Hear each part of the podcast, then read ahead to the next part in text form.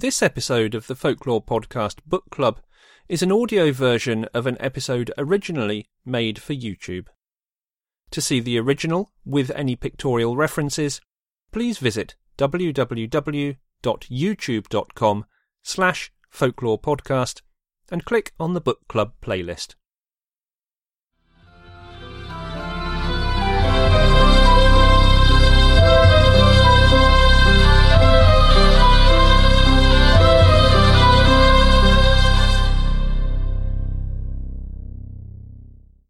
Hello, and welcome to another episode of the Folklore Podcast Book Club. I'm Mark Norman, folklore researcher and author. On today's episode of the book club, I'll be speaking to author Lizzie Fry about her debut novel, The Coven. Uh, Lizzie Fry is the pseudonym of an internationally acclaimed author and script editor. She works with numerous uh, film production companies and is a core member of the London Screenwriters Board. Uh, Lizzie's novel, The Coven, imagines a world in which witchcraft is real, where mothers hand down power to their daughters, and that power is used both harmlessly and peacefully.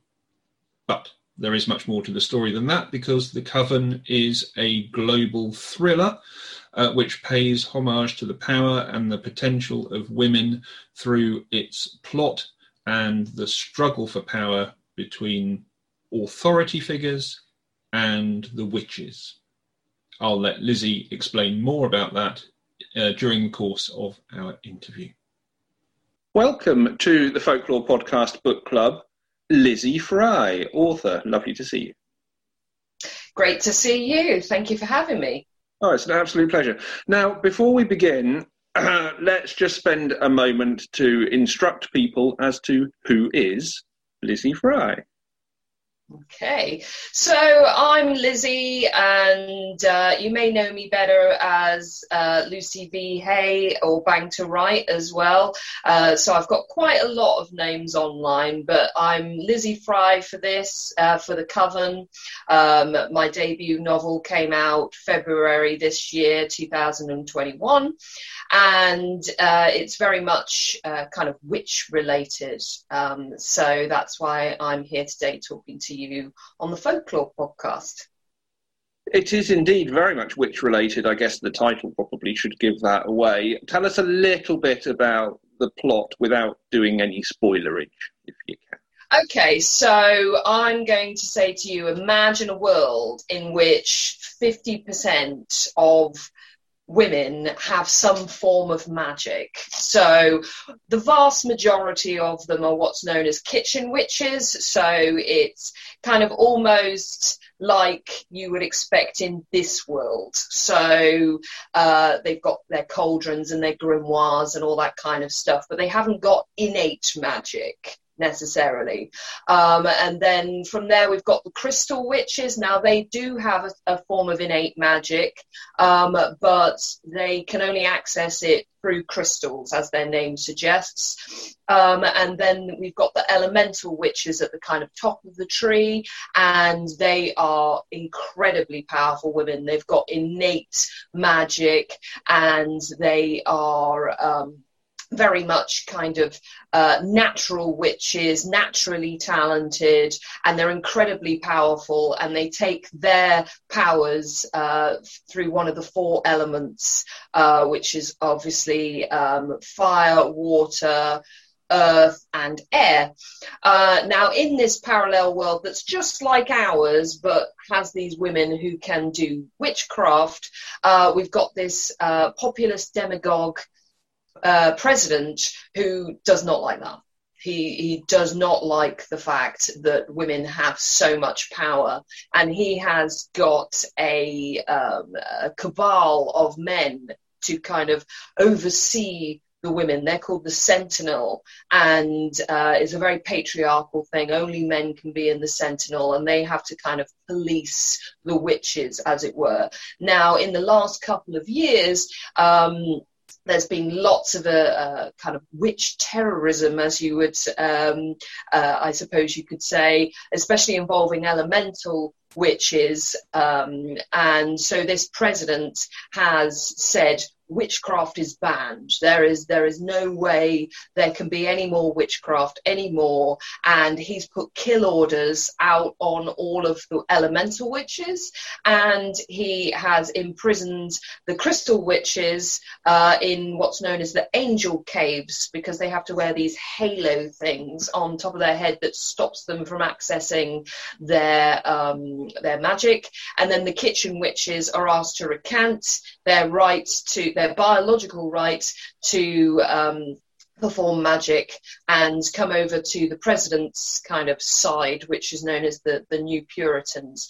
And so we've got this kind of Gilead thing going on where women aren't allowed to to do what they're entitled to do, um, and there's there's lots and lots of problems. Now, in the midst of all this chaos, where, where you know with all these witches being hunted, um, a young woman comes into her own powers, and it's discovered that she is the most powerful elemental elemental witch of all time because she has got all four elements because usually remember it's just one. And yet she's got the power of air fire earth and water.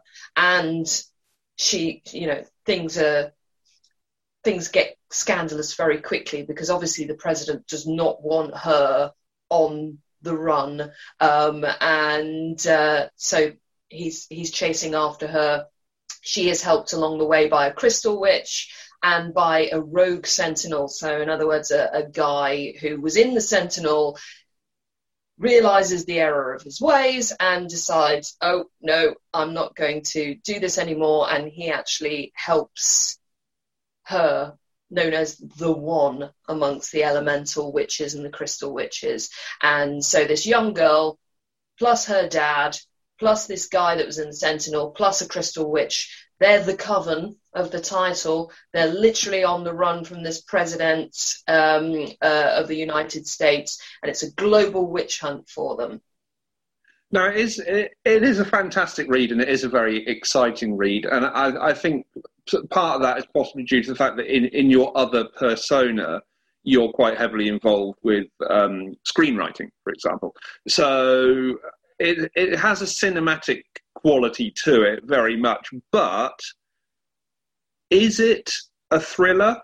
Is it uh, a feminist dialogue? Is it uh, just an adventure story? Is, is it something that looks very deeply at witchcraft? How would you place this as a piece of fiction? Um, I don't see why it can't be any, uh, any or all of those things. To be quite honest with you, I mean, certainly a lot of people have have got back to me and said that they really appreciated the feminist aspect of it, and the and the, the commentary about patriarchy and the commentary about uh, you know the intersection of misogyny and race in particular in the book. And I've had a lot of feedback about that aspect. So um, a lot of people kind of feel very strongly towards that element. Uh, other people tend to like the thriller aspect. I mean, for me personally, feminism is something that I always write into all of my books. You know, I, I, in my other life, I, as you say, I'm, I'm a script editor for movies, and so very often I'm looking at stories through a feminist lens anyway. And I do that when I write crime fiction as well, because I write domestic noir books as LV Hay. So feminism is very much part of my persona just across all my jobs, as it were. It kind of is a given really for me. So on that basis, I was really, really keen to write something that was uh, very much a thriller, an adventure, you know, this global witch hunt across the world. Um, I was very keen to do that. Also, I wanted to write something that was uh, known as a plotting archetype called the hero's journey this notion of somebody who comes from nothing and moves into a space where they are the chosen one, the one that can solve the problems, the one that has to find allies, you know, the, the kind of Marvel template, if you were. I wanted to write something like that. So, yes, in, in terms of the thriller aspect, I think for me personally, that was the thing that I was interested in doing most in this project. In terms of the witchcraft, I was very keen on representing it in an authentic way in the sense that I spoke to a lot of witches, read a lot of books, spoke to a lot of spiritualists, visited a lot of drowning pools, all that kind of stuff.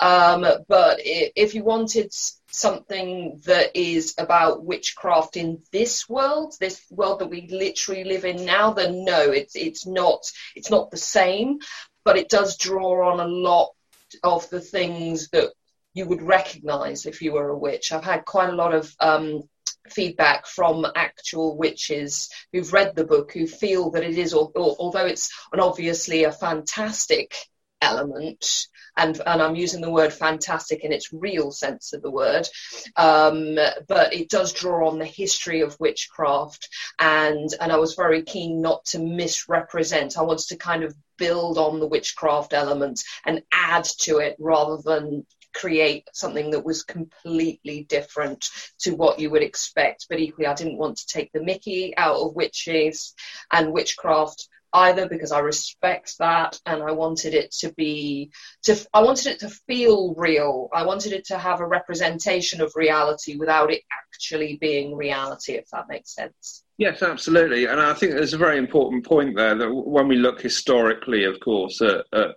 um, the, the legacy we find now from witchcraft. We look at the witch trials of the early modern period, and we look at the, the um, uh, events surrounding people like Matthew Hopkins as a witch finder, for example. This is very mm-hmm. much a kind of modern retelling in a way, isn't it? Because that patriarchal element is obviously something we find very strongly in the historical witch trials. Are you, in a sense, also giving a voice to the women who were persecuted for witchcraft back then through the plot of a modern retelling in this way? Well, I hope so. That was definitely my intention. Whether people feel that that, that was successful or not, I don't know, uh, because that's up to the reader.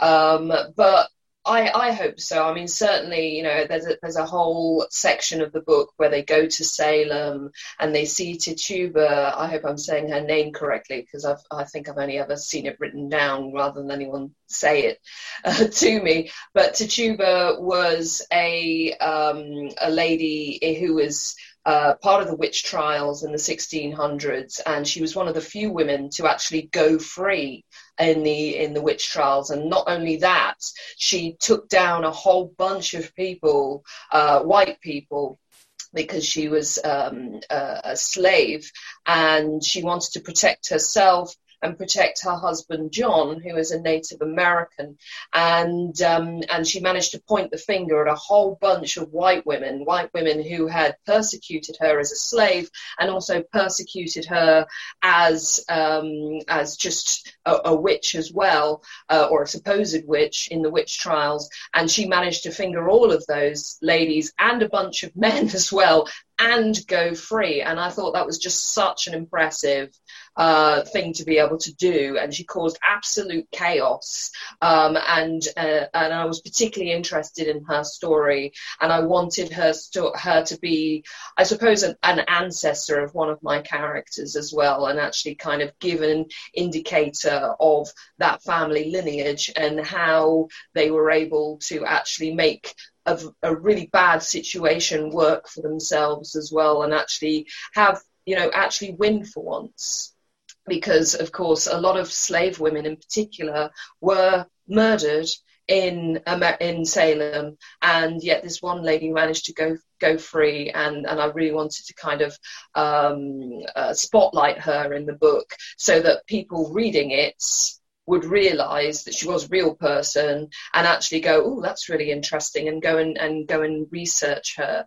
So yes, I, I hope I hope I did do that effectively, and that people would want to do that. Yeah, I think you absolutely did, um, and and she is a fascinating character, as you say. It's um, and people probably only have an awareness uh, of Tituba through um, the Crucible and and her involvement in Arthur Miller's uh, telling of that story. But of course, that only mm-hmm. tells a very small part of the story as well. And and yeah, I think you do highlight it very well. Now, you're not uh, as you say, uh, a folklorist or a historian yourself by profession or by training, um, but but certainly the historical folkloric content that is included as part of this book is very good and is very strong and it's evident that you research a lot when you do write.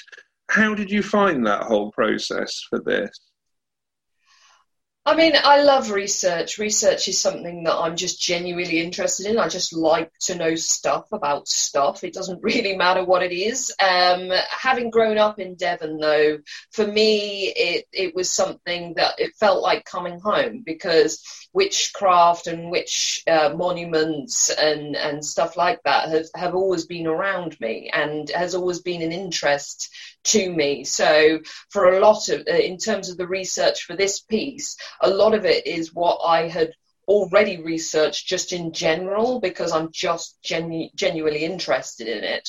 Um, and so it was a question more of kind of like pulling all the stuff that I already knew together to kind of stitch this patchwork of stuff that I was writing about.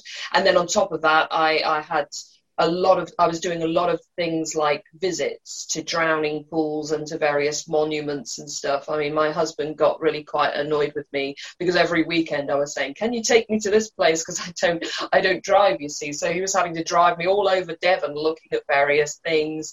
Um, I went down to Boscastle, down to the Witchcraft Museum, and they were incredibly helpful as well. And I've been there lots of times, so they probably know me on site by now.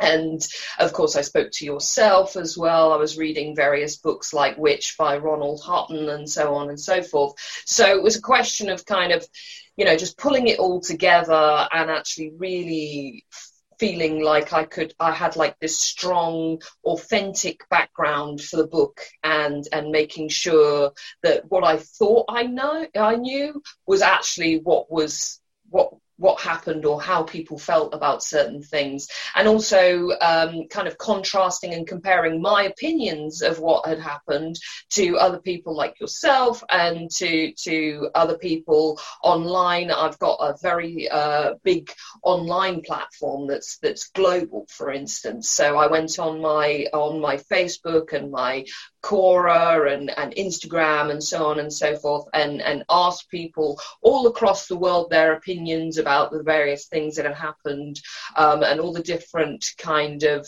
lenses that people kind of view them in. Because, of course, I didn't want it just to be a one sided kind of uh, version of witchcraft. I wanted to really understand why some people are threatened by it as well, um, and and also just dis, just generally dislike it as well. So I, I, I, needed to have as many opinions as possible, and I wanted to kind of bring in all the issues as well. I mean, the, the women who don't practice witchcraft and who are very, very kind of patriarchal in their outlook, for instance, are called goodies in this story world.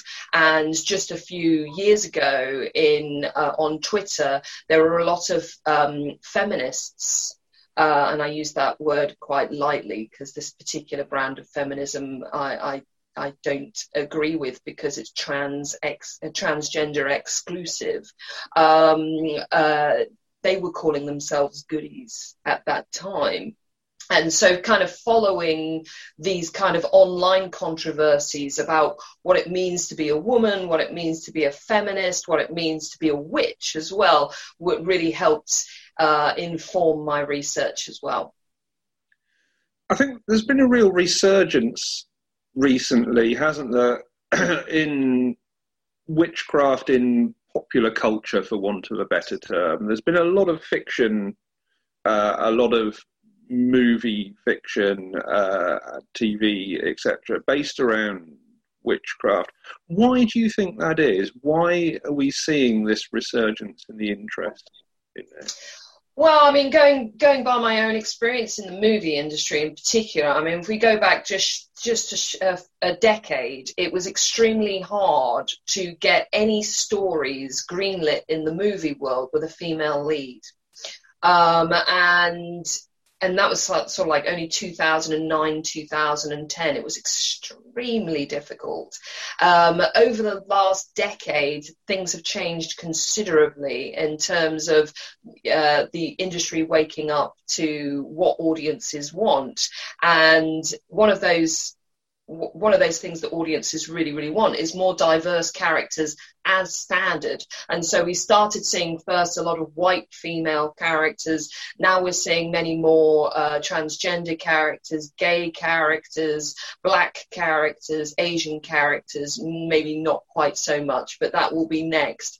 Um, and so we're seeing many, many more. Um, uh, supernatural stories as well. You know, we've got and Marvel in particular has played a big part in that. You know, and DC too. You know, we've got the whole Wonder Woman thing, as you can see behind me. We've got Wonder Woman, we've got a, a mermaid, Blade Runner, all these all these different kind of things. And so those pre-sold stories came first. Those stories that we already knew that had sold in the past, in you know, via comic books and and cult movies and stuff like that and then we started to see commentary, more feminist commentary as standard as well, and and more left based um, uh, commentary as standard. From there, as a springboard, the obvious place to move next would be witches, because of course witches are kind of anti-patriarchal. They are feminists. They, they, there's a big history there in terms of the misogyny against women and and and so on and so forth. So on that basis, it was kind of inevitable, really, that we would be moving into this space where witches would be something that people would be extremely interested in, especially when we look back to, to all the stuff to do with Greek myth, for example, and comic books, um, uh, because it's just it's so it's just so linked. You you can't you can't do all of the stuff that the industry is interested in without witches. Do you think people are generally doing it well though? You mean i mean yours is a prime example. You do the research. There's a good background there. It's respectful and historically pretty accurate. Do you think people generally are taking that approach I think they are. I think I think possibly in the past they weren't. Um, it used to be in the past that accuracy was the thing, um, and if you weren't accurate as a writer, then you were a bad writer, and that was really the thing until quite recently. Um, accuracy was always the prized thing, and it still is to some degree, especially if you're writing in certain story worlds like medical and police and stuff like that. Now, obviously, doctors and police officers say, "Well, that would never happen," but every you know, all of those shows and and uh, books and stuff like that, they usually have a consultant of some kind, and so if they've got something wrong, then usually it's because they're sacrificing facts for drama. Um, but in the last five years in particular, I would say authenticity has begun to be more prized than accuracy, generally speaking. And, and authenticity is something that can be applied to any story and any character, any story world, any theme, anything like that. And people are becoming more and more interested in actually challenging the typical kind of myths and stigmas and tropes that we have seen so much in the past, you know, particularly the past 40 years since the blockbuster was invented uh, in screenwriting. And that's moved into novels as, as well and back again. Um, and we've got the whole kind of notion of the own voices kind of novels as well. This idea that if you share a marginalized identity with the protagonist, then that's an own voices story. I've written a couple of those. Um, I was a teenage mother, for example, and so I wrote a book about being a teenage mother um, and, and a pregnant teenager, and that is an own voices novel. Now, I'm not a witch, and um, so The Coven is not an own voices novel, but a lot of people now, even when they're not writing the things that uh, they're not the the sharing that marginalized identity with the characters. They still are much more respectful of standard. It used to be when i was a script consultant and a script editor i would really have to argue my case and say yeah well that's you know that's an offensive trope. You, you know you're not understanding the history of storytelling there and how there hasn't been enough variety in that particular type of character. I used to have to go into immense detail and really argue my case with writers and with producers and, and directors as standard. These days, they're actually coming to me and saying, Is there anything I need to know about the history of this trope? the history of this kind of story, the history of this kind of story world. People are much more willing to consider that they don't know about various stuff. Before it was like, oh, it's my story, my characters come to me fully formed. It's, you know, if you actually challenge me in any way, you're being some kind of story fascist. That doesn't seem to happen as standard now. And and if you go online and you you, you look like um, at uh, hashtags like hashtag own voices, hashtag diversity, hashtag inclusion, all those kind of words, you will find lots and lots of writers talking about tropes and problematic types of stories or problematic types of representation and what we can do to make sure that we're authentic and accurate without being offensive. And that has and that has really surged forward in the last couple of years. Now, the Coven is by uh, historically very accurate, as you say, and, and heavily researched, but by its very nature, also has to take a certain amount of artistic license um, uh, on top of that as well. How did you go about that process of blending your own invention with the existing history to make it work? Yeah, that's a really good question, and I wish I really knew the answer. To be honest, you know, I mean, when when it's when it comes to being authentic, but also having something that is both you know authentic and accurate but also exciting because you've got to sacrifice facts for drama as well so you've got to do this kind of balancing act that is incredibly difficult and i know when i was writing the uh, the presidential speeches in particular in the book, I really worried that he was too bombastic, that he was too jingoistic, too racist, too sexist, and so I kept sending, you know, the speeches out in particular to beta readers and saying, what do you think? And it kept coming back with, he's not nearly as bad as the real guy, because of course Trump was still yeah. the president at the time. So that was a really weird feeling, the feeling that I was worried that it wouldn't be authentic, and yet people were saying it still wasn't as bad as the guy who who was literally a leader of the free world. That was a really weird feeling. Another thing I did do was look to comic books because, uh, as I was saying earlier, I was really interested in the whole kind of thriller aspect and kind of multiverse things that were happening in terms of Marvel and DC. And one thing that I, that was quite inspiring to me while I was writing the Coven was the X Men, because of course, in the X Men, they live in a world that is exactly the same as ours, apart from the fact that there are mutants. Um, and on that basis, the existence of mutants affects politics, affects um, social justice, affects day to day living just generally speaking. And so I, I watched the X Men movies a lot, and I watched um, and I read rather the the comic books as well quite a bit to kind of get a feel for how they had set up that parallel world, that world that is exactly the same as ours, but with one key difference that has changed everything. And so that was quite inspiring to me um, and, a, and a pretty good model of what I should be aiming for on the basis that, of course, the X Men's been around for something like, I don't even know, 50, 60 years. I don't, it's, it's a long time anyway. Um, and so, uh, and of course, the movies have been around for a good 20 years now. I think the first one was in 2000, the one with Hugh Jackman.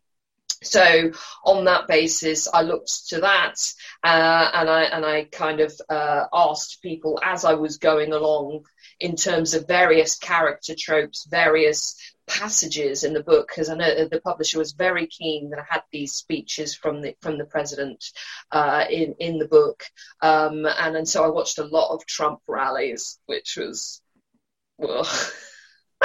watched a lot of Trump rallies and I watched a lot of other political rallies, rallies all around the world and the kind of language that they use to kind of whip up their base, especially in, in xenophobic ways, um, mm. which was extremely eye opening. And, and I would have and I, it enabled me to imagine a world in which it could it could change on a sixpence, which of course we've seen with the pandemic. I actually finished the book before the pandemic, but um, you know any any worries that I had about the world changing very quickly soon came to pass. That actually that's exactly what happens. Yeah, yeah.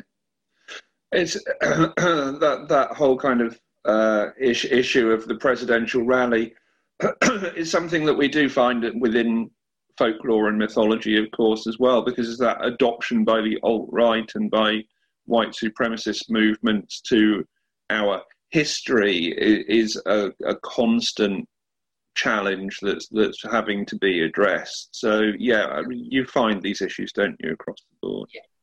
Yeah. Now the, the Coven came out in February of this year. So it's been out for uh, just a few weeks now and it's doing very well for itself as far as I can ascertain. So, uh, what happens now? What is next for Lizzie Fry?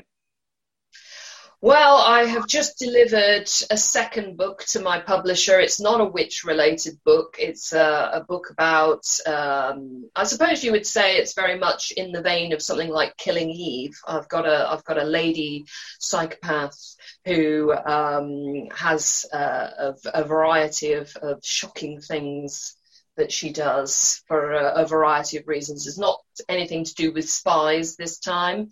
It's very much to do in the work set in the world of work, set in the media. Because of course I've I've been working in the media now for a good 20 years. I started off as a journalist and and I still do work a little bit as a, as um, a freelance writer for various uh, sites and, and publications. So I was very keen to kind of mine that world as well and, and do my usual kind of representations about things to do with feminism and patriarchy and, and all the things that I'm known for. And so that was a really fun project to write in. It's, uh, it's quite different in tone to the coven. It's it's much more kind of tongue in cheek and things uh, getting out of control extremely quickly. Um, and um, somebody read it, uh, beta reader, uh, reader read it for me just before I I gave it in, and um, they called my character Villanelle's long lost little sister. So that was exactly what I was going for. So so that's uh, that was great. So hopefully the publisher will come back and say that they like it, and it will be out in 2022. Excellent. Do you think you'll return to um, not necessarily witch themes, but but those kinds of themes that we, which we, as um, folklore-based podcast, are interested in as another mechanism for fiction in the future? Oh, absolutely. I absolutely love folklore. I've lived in Devon a long time now. It's something that it, it really interests me and, and dystopian themes and themes that kind of um, back onto notions of folklore. Absolutely. I, I think it's such a rich um, world to kind of mine for stories. And I'd love to write something about a mermaid. I've, I mean, as you can see on my wall, I absolutely love mermaids, especially the freaky ones that like eat people and, and lure men to their deaths and all that kind of stuff. So um, I would I would love to write a mermaid book one day. Yeah, definitely. Awesome. We would look forward to that very much. Uh, the Coven is published by Sphere. Now, I had a pre-publication proof. So I am just going to check with you on the back of my copy. It says that it is available or will be available in hardback, paperback, ebook, and audio. Which of those formats are out at the moment? Yeah, the the hardback is out right now, and um, so is the audio book, and so is the ebook, and I believe the paperback is coming in September. Excellent. So do hunt down a copy of The Coven, try and buy it from your local independent bookshop if you can. If you cannot do that, then there are multifarious places, both on and offline, that you will be able to pick up a copy. Lizzie Fry, thank you so much for taking the time to join us to talk about The Coven. Thank you very much.